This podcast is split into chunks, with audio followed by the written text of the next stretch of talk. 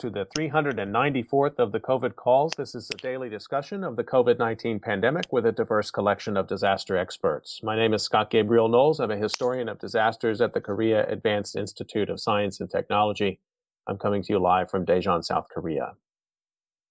Today, I'm glad to bring writer John Mooallem back to COVID calls. He's the author of the book This is Chance The Shaking of an American City, a voice that held it together and we'll be talking in a few moments about his recent article in the New York Times. Just a reminder, you can usually catch COVID calls live on weekdays at 6 p.m. Eastern Time. Just go to the COVID Calls YouTube channel to watch, and you can hear COVID calls anytime, recorded as podcasts on Spotify, iTunes, Podbean, or anywhere you get podcasts. You can also keep up with COVID calls via Twitter using the handle at US of Disaster or at COVID Calls. Please do help spread the word and send suggestions for future guests and future topics. And as always, please feel free to suggest yourself as a future guest. Thanks to the diligent and creative work of uh, my team at, at, COVID Calls, we um, have got guests scheduled out into January and February. So please do send suggestions for future calls. And we'll go ahead and get them scheduled into the new year. As of today, December 22nd, 2021, there are 4,906 deaths from COVID 19 in South Korea. That's according to the Johns Hopkins University Coronavirus Resource Center. Okay, I'd like to turn to my conversation for today and let me introduce my guest back for his second visit on COVID calls. John Mooallem is a longtime writer at large with the New York Times Magazine and a contributor to numerous other radio shows and magazines, including This American Life, The Daily, 99% Invisible, California Sunday, and Wired. He's frequently talked about his reporting on radio and television shows, including Fresh Air, Radio Lab, and the Colbert Report, and at the TED conference in Vancouver. And uh, it's his most recent book is This Is Chance, which we had the opportunity to talk about last time that he was on COVID calls. John Mooallem, it's great to see you again. How are you? Um, okay. Thank you, Scott. I'm, I'm happy to be back. Just to uh, situate ourselves and maybe people who didn't hear the previous conversation when we talked, and I went back, it was, I can't believe this was right. It was in April, April 14th. That's surprising to me as well. I thought it was a lot more recently than that. I guess I've talked yeah. to you not on the We've show. talked since then. Yeah. yeah. Yeah. But, so I mean, it's just a sort of weird COVID time compression is is doing a number on me, particularly right now. But um, just uh, maybe you could remind us where you're calling from, and and maybe give a little update on what the pandemic situation is there. Sure. Yeah, I live on uh, Bainbridge Island, which is uh, just right next to Seattle, sort of a suburb of Seattle. And um, what is the COVID situation? I mean, I gotta I got to be honest. I don't. I probably don't know it in the detail that I once I once did. Um, I do know that we were having an uptick in cases over the last week or so. Um, definitely, you know, just like everywhere else. So that it's um, you know it's dramatic because it's a smaller community and it's been relatively um, you know it's not been too terribly impacted by COVID. Any any uptick feels dramatic, even though it's not particularly a dramatic one. But definitely, you know, there's a lot of. Um, I mean, my older daughter's school, for you know, there's been a number of cases just in the in the days leading up to the uh, Christmas vacation and stuff. So it's a people are a little more on edge than they w- than they were um, probably a week or two ago for sure, um, including my own family. But it's nothing. Um, you know, it's it's still it's it's not a it's not dystopian conditions by any means. Um, so we're just trying to get along. What's the situation in the schools there? Are they able to um, track and trace, and if somebody gets sick, they keep the schools open and then isolate and, and yeah. So the public schools, I think, have done a, a fairly good job um, this fall. the The school's actually out. Friday was the last day, so that was pretty good timing because the um, there were a number of it seemed like there was you know a case or two uh, every, every day for the last few days before they left for school. But yeah it's a pretty it's a pretty system. I mean they fortunately they have the um, the means to do they have a free testing that's available to students and staff and it's open you know it was open pretty i think every day um, that school was in session, and so um, that made it fairly easy to get kids tested. And then they they were you know um, notifying contacts and things like that when a case. So they're they're pretty transparent about it. And you know, I don't I haven't looked too much of how other. I was reading your um, your tweets about the situation there and how it was handled there. It's not quite with that intensity, um, but it, it certainly seems like it's um, what they're doing has made it you know pretty livable and and uh, safe situation. So yeah, it's it's it's it seems like it's a it's it's as good as it can be you know under these circumstances. One of the things you and I have talked about is a local vaccination center there, which you participated in, and then I think you've done a lot of thinking about sort of the culture that emerged around that vaccination center and the life of that center, which transcended vaccination in some interesting ways. Is it back up and running for boosters? Yeah, so we we did a uh, we did a number of clinics. Um, you know, we we had our we were operating every weekend um, from you know pretty much a year ago until June. Uh, once the the older kids all came through, and then there were we uh, stood down for a couple months, and then started up again in the fall with boosters and um, and the younger kids, which was like a real adventure. Um, and so we had one I actually wasn't there last weekend. That was the first one I've missed in a while, but they did a booster clinic last weekend. They had done all the younger kids, both doses, one before Thanksgiving and one after. And um, I don't know what the word is if they'll be starting up again after the new year. Um, but the, they also run the same group runs a testing site, which is once a week. It does PCR tests, and I actually had to take um, a family member there on Monday, and it was interesting because it was um, I'd been there once before I actually thought of you because it reminded me of something we had we had talked about. But I'd been there once before, just for the purposes of travel. I needed to get a, a PCR test before I um, was part of part of an event, and um, you know because I've been volunteering at the clinic, I knew a number of the people who you know the woman, the city employee who runs the clinic, the testing site, and some of the other volunteers. There's a lot of overlap, and uh, but this time when I went through um, I don't know if I was just imagining it, but I think with Omicron, it was there was a little more kind of vigilance about you know roll up your window when you do the swab, and I don't mm. I don't remember the people wearing a face shield when they came and handed you things. It just seemed like it was a little more, and it it did seem like I sort of had the realization that the um, the infrastructure of the whole thing it felt very uh, grim. You know, it felt like it hmm. could have been in a in a bad disaster movie or something like that, and hmm. yet it was so because I knew the people and everyone, you know, was oh hey Laura, how you doing? You know, and it was so it was a kind of like a cheery, folksy atmosphere too, right. and it just it was really eye opening to me to realize that like these things don't necessarily have to be, um, you know, the tone of them doesn't have to be. Uh, I think what we anticipate that even in a situation where the um, the what would be the word like the accoutrements are dystopian you know or, or scary that it's like the human dimension of the whole thing doesn't really have to take on that kind of cast.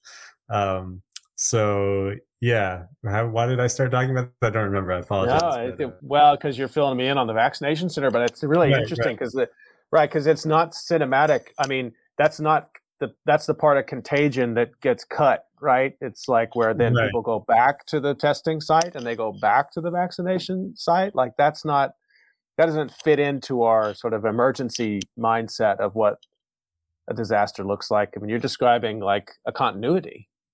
Yeah and i think it's also um you know i mean maybe it's a matter of scale too right? Like i wouldn't maybe well i don't know maybe within like a new york city neighborhood i mean i i didn't when I lived in New York, I didn't have a real like neighborhood ties to where I lived, but I would imagine, you know, that maybe there are situations in big cities where on the level of a neighborhood, you, you do have a relationship with the people who are staffing some of these places. Um, but yeah, I think it's, um, it's, it's just been, um, I don't know, you know, I've, I've never lived in a town this size, at least not since I was a kid. Um, mm-hmm. and it's not really small towns, but about 20, 25,000 people.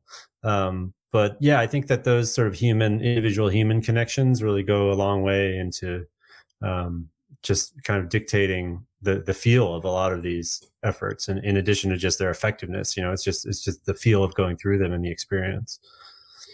Just a quick reminder to folks you're listening to COVID calls, and I'm talking to John Mooallem, who was kind enough to come back to, to COVID calls to talk about his uh, new article that just appeared a couple days ago in the New York Times. It was a sort of end of year um, big question series. So there's a lot of um, great essays in this collection, and yours is titled "Is Life Better When We're Together?"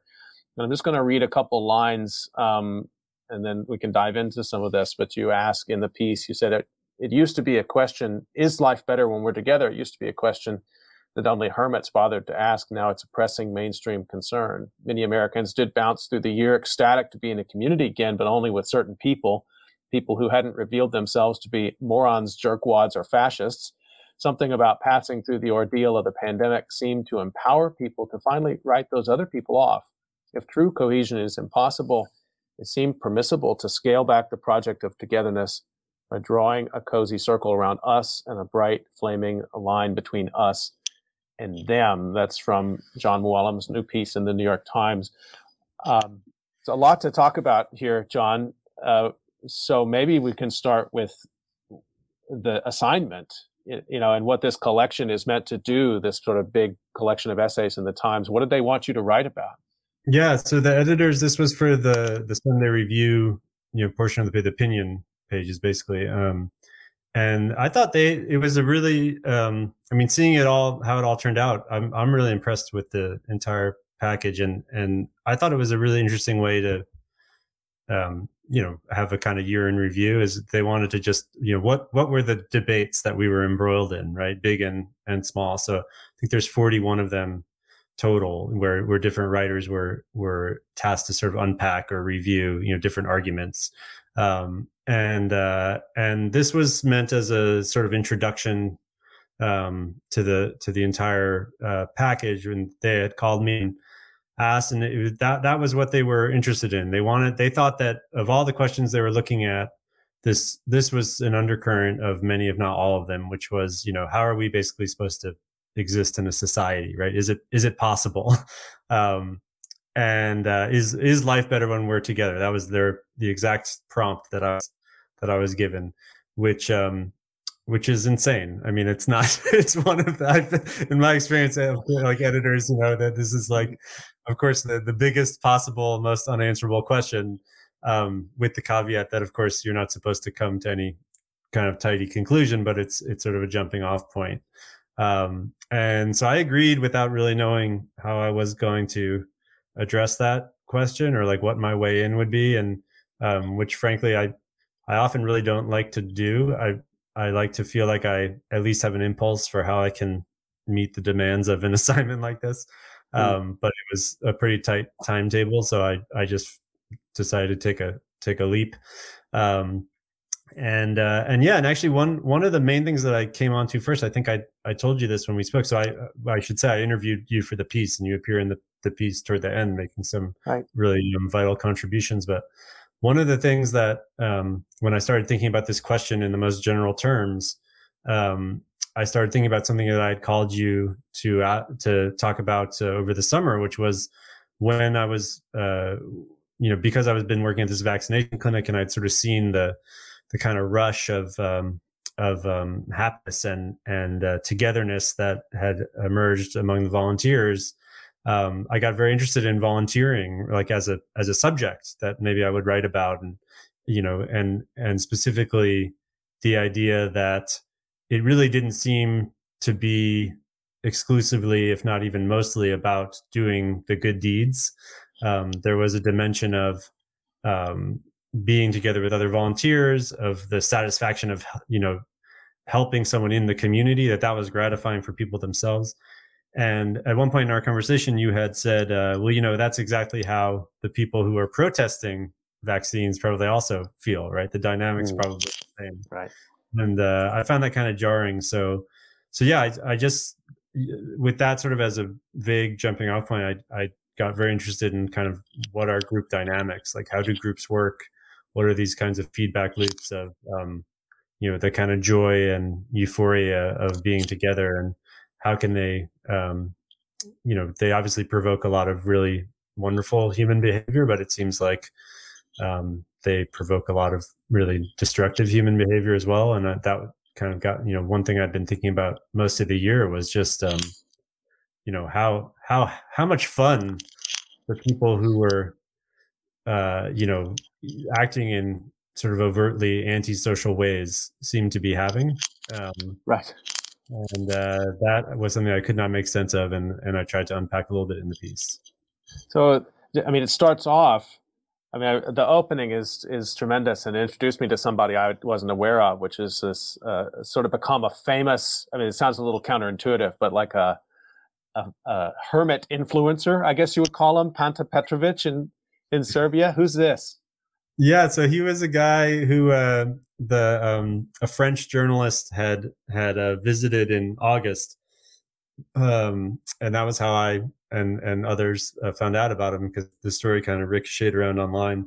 But yeah, Panta Petrovic is a he's a he's a your typical uh, you know cave hermit. I'd say he lives in a in a, a wooded area outside a small town in Serbia, um, in a in a in a cave in a mountain and he was a former uh, mechanical engineer, I believe, about 20 years ago when he just was so repulsed by society and other people that he decided he was going to go the way of the hermit and move into this cave. And the reason why he was newsworthy was because he was coming out of his cave and down back into society in order to get a COVID vaccine. And the um, reporter filmed him in this very kind of dissonant uh, scene where this, you know, literal caveman was rolling up his tunic to uh, get a COVID shot and and advocating that everyone else get one too, and and um, how wonderful it was.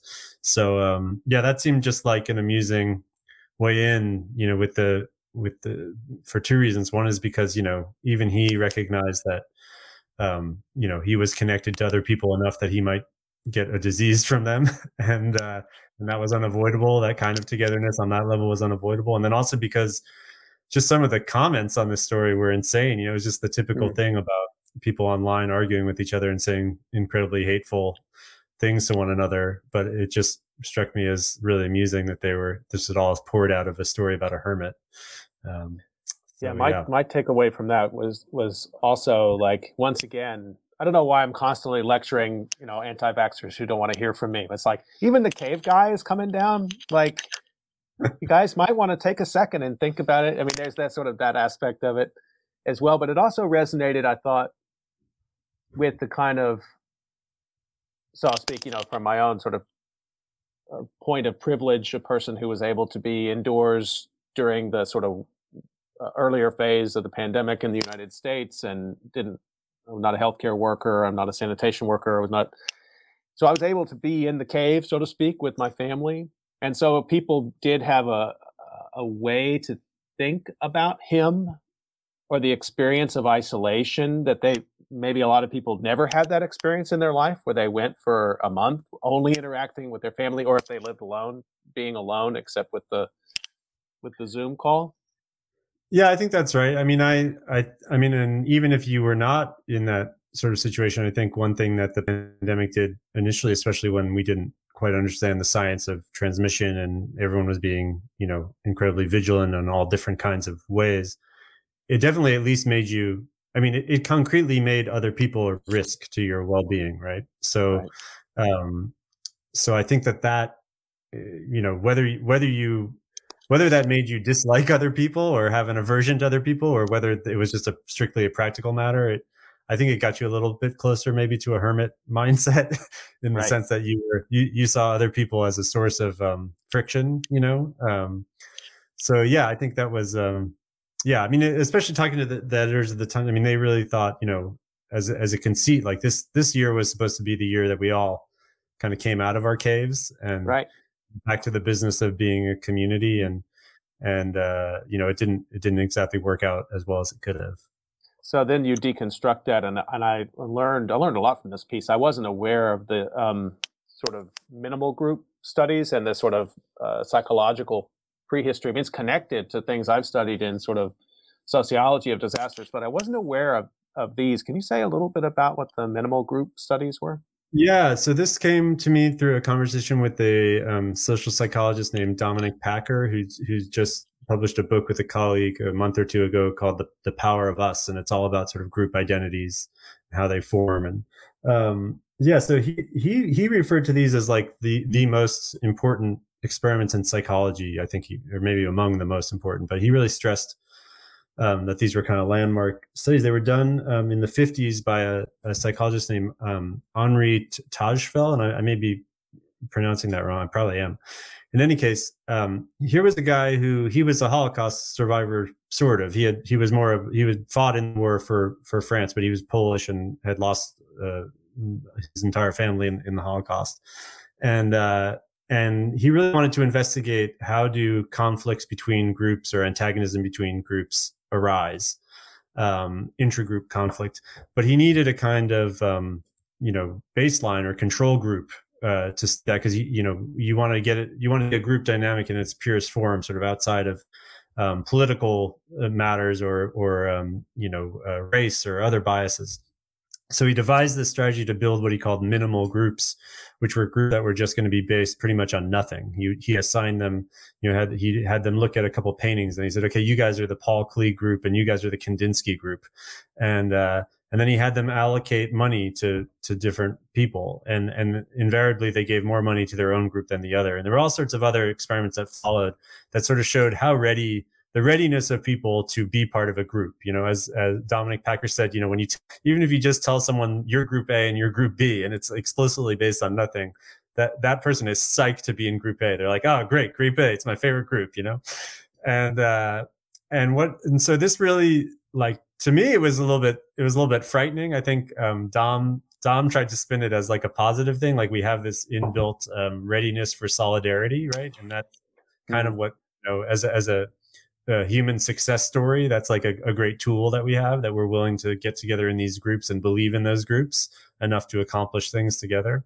Um, but to me it also just it was a little i wouldn't say it's clarifying because i wouldn't say i have a clear takeaway from it but it certainly had a lot to do in my mind it seemed to have a lot to do with some of the things we've seen this year where um, you kind of just it does you kind of just get the sense it doesn't even matter what people are saying after a certain point as long as like they're all saying it together right and they're and it's it's you know saying that thing or doing that thing doesn't even have to make sense so long as it it is uh you know confirming their their group idea their that they're part of a given group um, and I think that's true on the left and and the right. I mean, I think it's you know I'm not trying to say it's equivalent. I think we see a lot more kind of in the in the right, but um, but it definitely you know I myself like I I feel like I you know I I will often you know learn about news by seeing someone have a take on the news, right? And I think that I you know, I'm sure I'm guilty of just adopting that perspective on something that I know nothing about, you know, and um, you know, it's something I try to be careful about, but I think it's um, it's inevitable.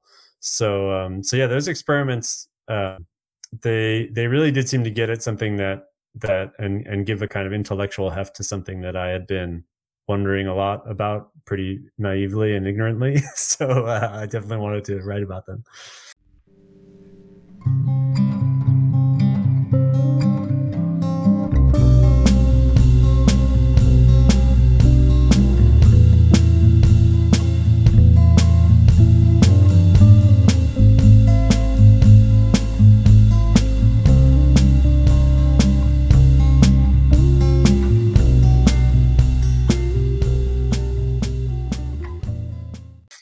Yeah, I think it's um, it really sort of crashes two things together. You know, one is this idea that we have that people that there's a sort of altruistic kind of helping aspect of human society, and that's what you know.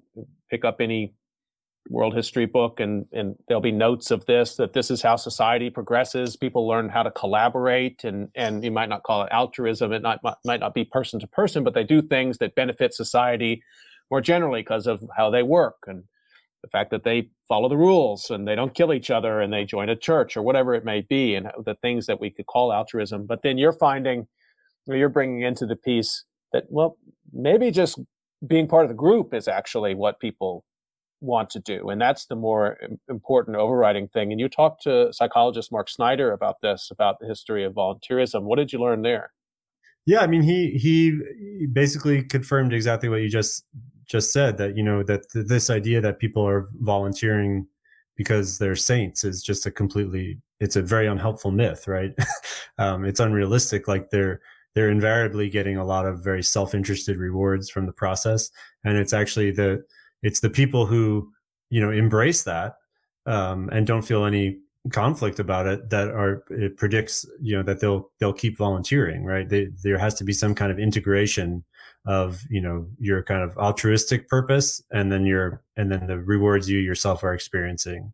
Um, and and a big reward predictably is that you are being brought into a kind of community with other volunteers or reinforcing your ties to the community in which you're volunteering with so there's that kind of rush of of contact, right? Of connectedness to these to these other folks um, that creates uh, this kind of feedback loop. You know, the more the more you volunteer, the more connected you get, and the more connected you feel, the more you'll want to volunteer. And I I identify with that a thousand percent just in my own experience volunteering at these at these clinics. You know, I've met I've met friends there. I've seen people, you know, coming into the clinics who I haven't seen in a year, right? Who just are other community members or friends of friends or whatever it is. And um, and I love it. You know, it's like it's a great. It's why I keep going back, honestly. You know, and uh, and my daughter is actually so. My I have a 13 year old daughter. She actually started volunteering as well when we had the. Um, I guess she's. They had to. I think they had to pay her because they can't technically have her be a volunteer for some sort of legal reason. But um, when we were doing the younger kids vaccines, she oh, and oh, really? some friends started volunteering to like. You know, they have a, a raccoon costume, the organization, the nonprofit. So she was wearing this raccoon costume or walking around with it, handing out, you know, stickers and stuff. Um, and she, on the way to the clinic one morning, we had this same conversation where she was saying, you know, I kind of feel bad because I'm not really doing it for them. You know, I'm doing, I'm doing it for me. Right. And I said, no, I think that's fine. Just keep, just keep your eye on it, you know, because sometimes you're going to be asked to do things you don't want to do. And if you're only doing it for you, then you're not really being a team player, but there's nothing wrong with that. So, um, yeah, I just think it's. Um, mm. I mean, it's it's sort of it's it's exactly what Mark is pointing out in the piece that the um, that's true no matter what the the aim of the of the volunteering is, right? Whether it's a, a moral thing or or or a not moral thing, or whether it's a, a loving thing or a hateful thing, that kind of um, that kind of feedback loop can still be set off where people are are just feeling like they're getting deeper and deeper because they're do, they're being they're doing this activity with other people. So I, I wondered about that, you know, too, and trying to sort of read that back through the history of the pandemic. And I've wondered, you know, a lot of the discourse around like why the states like um, Florida, for example, Governor DeSantis, we're going to be open for business. He said, you know, June 1st, and we're going to stay open. I mean, there's that economic argument that was out there. That's why they would reopen and leave the sort of lockdown phase behind. But I think there's a lot more going on there. And your piece made me sort of rethink that particular moment in the pandemic. That um, that moment of lockdown, which I think was a, a, kind of uh, isolating for a lot of people and very and also very personal uh, about protecting my health and my family's health.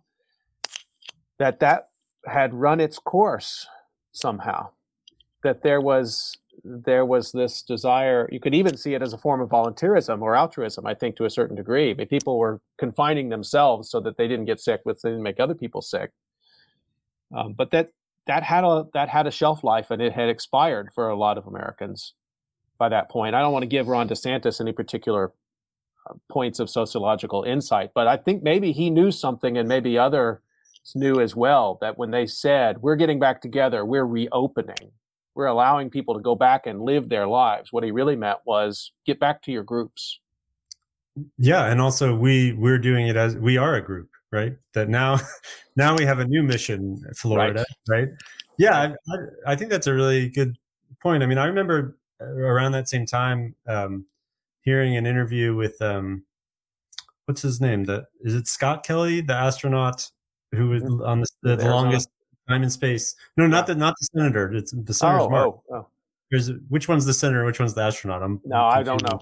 Anyway, the brother who the the brother who was not the senator, who I heard him being interviewed, and um, and he was saying, you know, there the interviewer was the premise of the interview was, what can we learn about being in a in a quarantine from your experience on the space station? And he um, he said, you know, the most important thing is you have to have a sense of the mission you know that anything is anything is bearable any kind of isolation is bearable if you understand why you're doing it and you're focused on the reasons for doing it and i think that that's that's probably plays into what you're describing too. I mean just to kind of like idly speculate um, but uh, but uh, I mean, I would say that that I think the reason why there, there was exhaustion was that with that with with staying in was because there the the sort of sense of mission of it it wasn't maybe reinforced enough or it wasn't it wasn't driven home enough and and eventually people just kind of flagged. Their stamina for it flagged. And so to come in with a with a new mission right? Which is now we're now we're coming back you know? Now we're doing that together. Um yeah i think that's of course that's like an incredibly powerful powerful message. You were talking about this in the in the piece um and it was sort of end up with January 6th, and um, you refer to the, I'd forgotten about him, podium guy, Adam Johnson, um, who I guess is in some of the videos. Like literally, he took the, did he take the podium from from the House of Representatives and is sort of walking around the? Yeah, yeah. There was Nancy Pelosi's lectern, and he's and he was photographed. Uh, I mean, I think it was one of the weirdest photos to come out of that whole day. But yeah, he was just photographed with it kind of walking through, just kind of waving and having seemed like he was having a good time. So, how does I mean, what group does he belong to? I mean, I don't know. You know, what struck me about him was that, um, I mean, I think like a lot of um, like a lot of the people who were who had gone to DC, you know, he, you know, the, his the indict. I mean, I read the indictment on him, and um, and like other ones that I saw as well, they they really documented like you know, he was posting to social media all the way up on his trip up to DC from Florida, sort of like making dumb jokes, and and then at the rally also, and you know, he posed with a no trespassing sign at the Capitol, with a you know with a some kind of you know comment like not today or something. You know, it's just like very snarky, like it was like The Hangover or something. You know, it was just like a boys a boys trip kind of vibe, mm-hmm. and um, yeah, and I just think it's um, it's very hard it, it's very hard to see those things and not just accept it like okay this this guy's having like a really wonderful time you know? Like in a way that like i'm not you know? Like i don't i'm not having i'm not doing anything like that. Even when i've been part of collective actions like during the pandemic it's it hasn't had that same kind of like freewheeling joyousness about it i don't think. Um and so to me that's what stuck out to me was just like you know he eh, the carefreeness of it all that that he kind mm-hmm. of um, you know was projecting and and how dissonant that was. And then and then when he was sentenced or when he was uh, appeared in court the judge kind of picked up on that and and really scolded him and just saying like you know basically said like you you have no will of your own. Like you were just completely suggestible. Like you believed this lie and then you hooked up with all these people to who also believe the lie and you just kind of went along with it and did some terrible things. And so why wouldn't I put you in prison? Because those people are all still out there, you know? And so I don't know, you know, I don't know this guy. I, I and yeah. so it's, I don't want to be unfair and use him as an example of something, but it, clearly it seems to suggest that there's, um, that the group dynamic and the, and that kind of feeling of belonging was a, was probably a really powerful motivator for some people. And it, it's not that that was the reason why anyone was there. I mean, I don't, I'm, they all had their own reasons and their own grievances, but it, it certainly helped. You know, I, I just I don't think that would have happened if it if it hadn't been so much fun for those people. You know, I just don't think it would have accelerated in the way the way that it did. This is like to me really the the crux of it, and I'm just going to read another sentence from the from the piece. A couple sentences. You talk about you know, people like Podium Guy setting off, kind of running in the wrong direction, um, taking the wrong, you know, uh, taking on the wrong mission, maybe or the wrong lessons from the pandemic, but I'm going to quote you here. They might set off running to help in exactly the wrong direction and just keep running for months or years as long as the disaster lasted. Even if objectively their running didn't seem to accomplish very much, or in this case, they're storming, um, quoting you again, they would be running as a group, which feels better than doing nothing alone. That and that has really stuck with me since I've read it and reread it a couple times. Um, and you and I talked. I talked about my parents, um, my mother and my stepfather, who um, uh, choose not to be vaccinated. I think, um, you know, I for them as a group. I don't talk about it a lot with them, but uh, I think there's a group identity in that for them. Neither one of them is a health official. Neither one of them stormed the Capitol Uh, my mother a, sings in church choir, which really terrifies me. She's unvaccinated and she goes and vocalizes with people twice a week. Um, and sh- you know she's in baby boom generation, so to me she shouldn't be doing that. But she's not a person who's setting public health standards for the rest of the country. Um, so I, I, think what I'm descri- trying to describe here is I'm conflicted about this because she's found a group. Yeah. It's not the group I want her to find. Um, but I don't think she's actively hurting anyone. And I know she's lonely. I just, I mean, your piece has set me off into re-examining some of the some of my Yeah. thoughts about this. Well, I just think it's very hard to. Um, I mean, I'm. I know that I've. I'm. I've been trying to think of a good example while you're while you're talking, but I'm. I'm sure that I've done things that are either, you know, com- completely silly or even, you know, harmful to myself because I thought they were the right things, and I was getting a lot of feedback from the people around me that they were the right the right things. I mean, I, I know I've I've definitely worn masks in situations where I thought it was utterly ridiculous to have to wear a mask, like where the risk was, you know, negligible. And I just did it because the people around me were doing it, and why I upset them, and you know, so I I think that it's um, I guess I guess all I could really say at the end of of all this reporting that I did for the piece was that it it just does seem like the um, you know a, a disaster or a pandemic does create this kind of vacuum. And and that i think one way that we may you know it's possible that one way we deal with that is to is to like you know put more value on what people around us are doing right? That that um there's a kind of a certainty there whether it's true or not.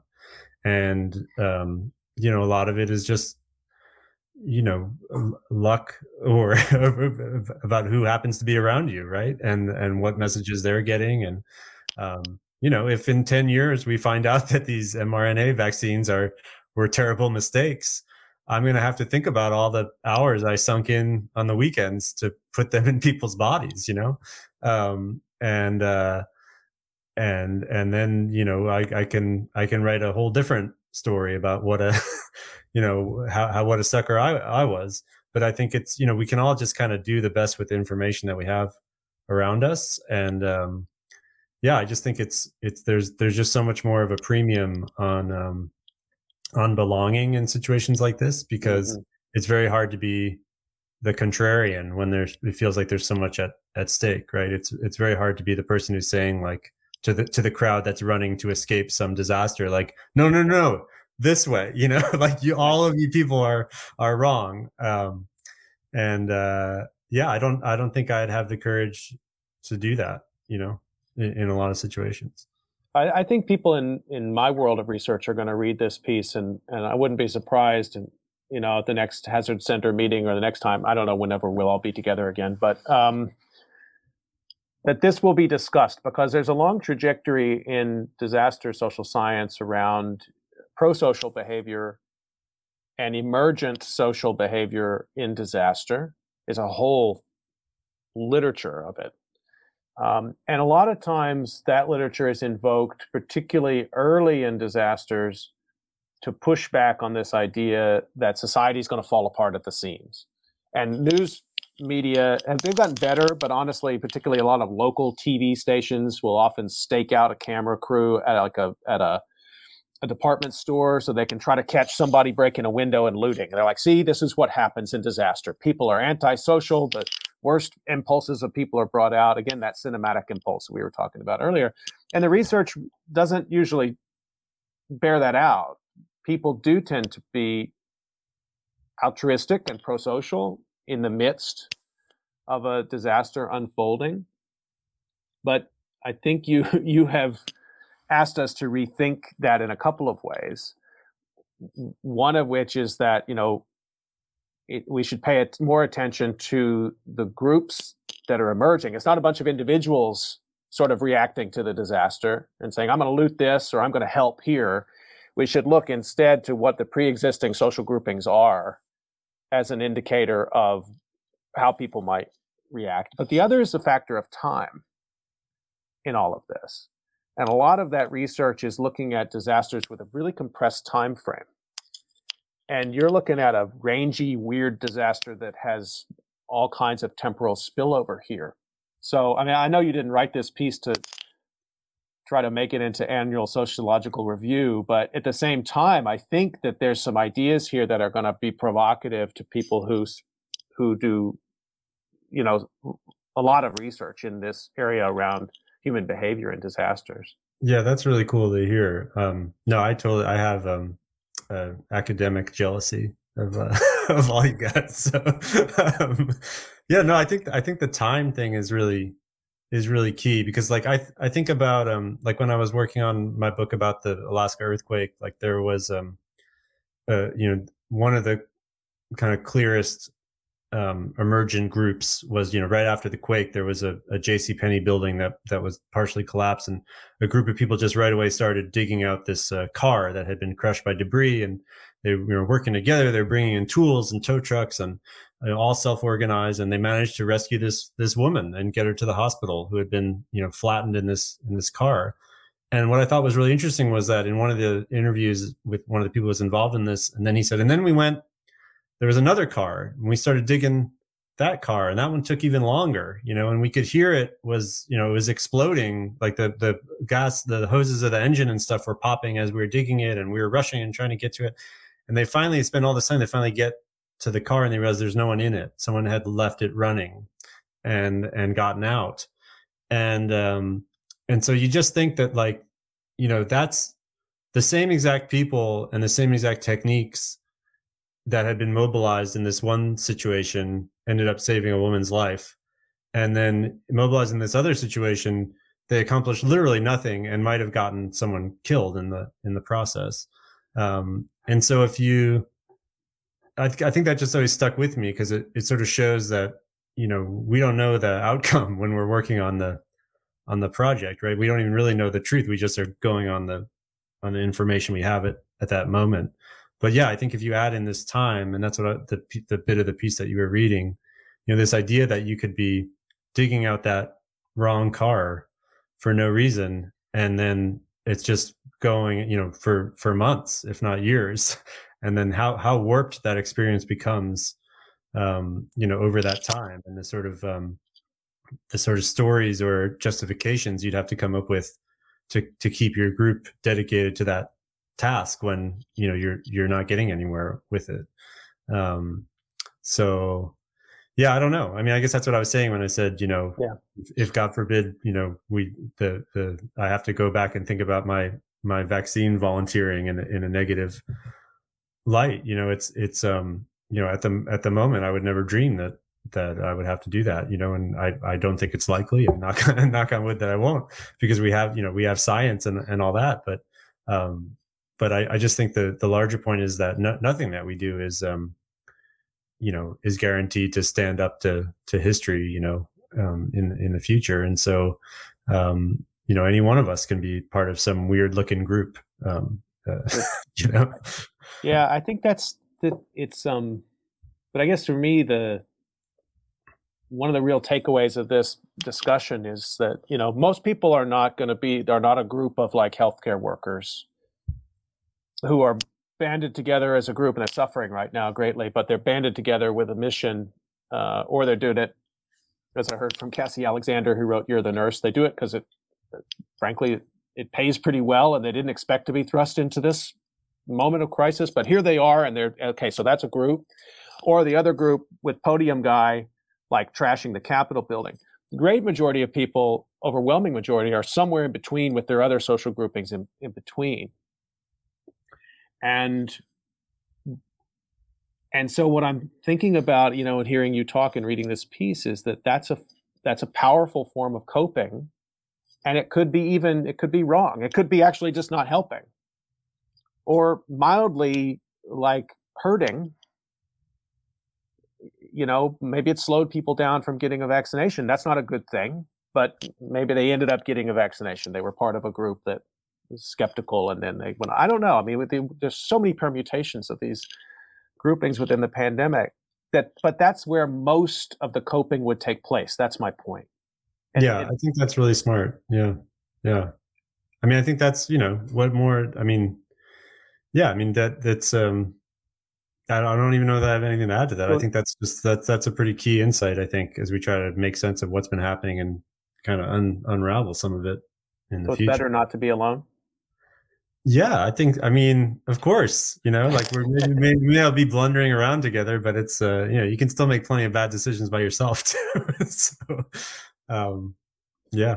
What have people said about it? I mean, there's a way to read this piece and say, "Wait a minute, John, you're drawing a moral equivalence here to healthcare workers and capital stormers. It's just human behavior to be part of a group. That's a little bit of a grim takeaway. What's your? I don't know if anybody said that, but I'm uh, well, I mean, I, I, I, said I, I was careful to say explicitly at the end that I, I think it's not moral equivalence. I right, think that, that, morality is sort of the only way we can we can differentiate a lot of these things ultimately, right. and we have to be really really clear about that. I don't think it's um I don't think it should be insulting to anyone to to say like, you know, we're, we're all human beings and and some of our you know basic impulses if if not like universal down to the individual at least are pretty consistent across large numbers of people. And um yeah i don't know. It doesn't it doesn't um i haven't gotten any feedback like like that. Um i've heard from some uh some uh i don't know how you would characterize them. They just people did not like the piece because they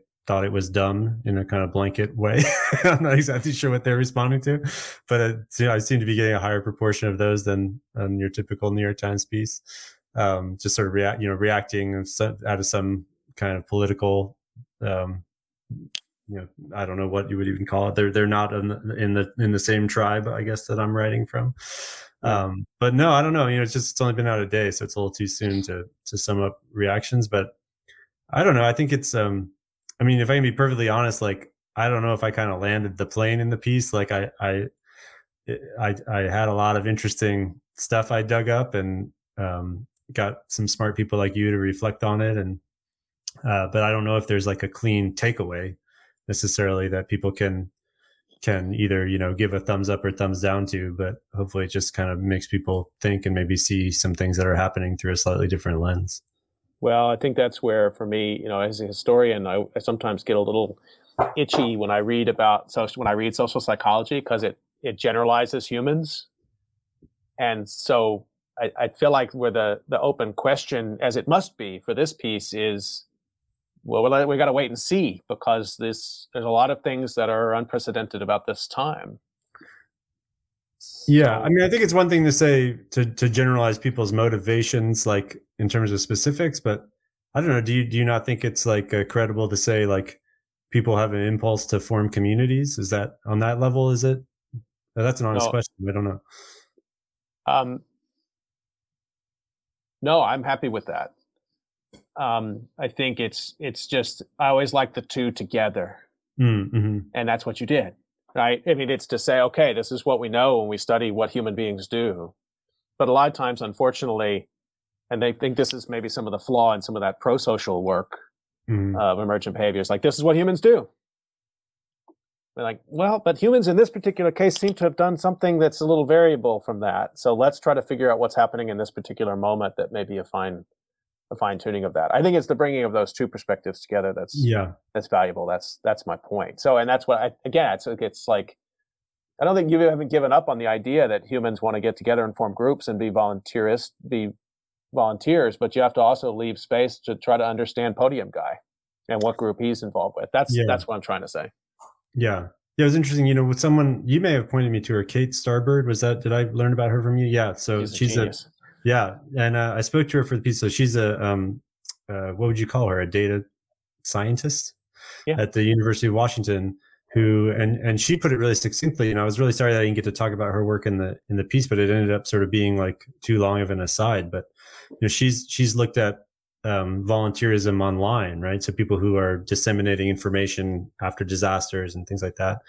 And she had she had started studying that, and then she she shifted over to studying kind of the dissemination of misinformation and basically she said they look exactly the same right it's right. just the the dynamics look exactly the same and and in some cases it's the same people you know someone who was uh you know getting information out about um you know, I don't remember what her example was. Maybe it was the earthquakes in Iran, you know, a decade ago or whenever that was, and and then you you see them later, and now they're spreading. Uh, but or even uh, who's who's the actor she told me about? Uh, he's a oh god it's not james Caan, but it's uh, the i'm gonna think it's james Caan. he was he's a he's a kind of a right-wing guy on twitter and after the the campfire in paradise california oh. he was he was getting word out about you know so and so help this person find their grandma help this mm-hmm. and then he was like he's also doing the same thing with uh you know uh misinformation about voting fraud and things like that so there you've got kind of one node in a system that Amazing. just just depending on what he wants to type that day he can do a you know, something extremely pro-social or something ex- extremely anti-social in the end. So we're almost out of time. My discussion with John Mooallem today on COVID calls, and we've been talking a lot about his new piece out in the New York Times, "Is Life Better When We're Together?" Um, I think we've answered. We've got one level of answer to that question, certainly with more to say. Um, just on the way out here, John, can you give us any coming attractions? I mean, what parts of this still have your wheels spinning what unanswered questions are you still working on out of this work?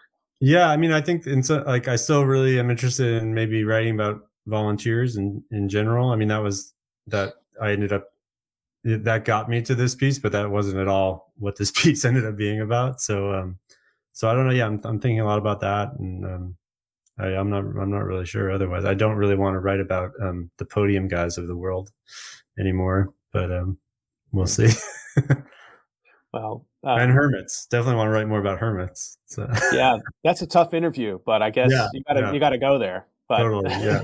yeah. well, um, just remind everybody that you've been listening to COVID calls, and in fact, this is the last COVID calls I'm going to do of 2021. So um, number 394 is where we'll leave it here, and we'll pick up again in the new year, and um, lots of amazing guests, scientists, artists, activists, members of my family coming in uh, January to talk to. So please do see me after Christmas and after New Year's. And I want to um, thank John Mooallem um, for your for your writing, for your thinking, and for taking time to talk about it here today. Thanks a million. Yeah, thanks. Thanks for doing this, Scott, and thanks for being part of the piece too. Stay healthy, everybody. Happy holidays, and we'll see you next time on COVID Calls.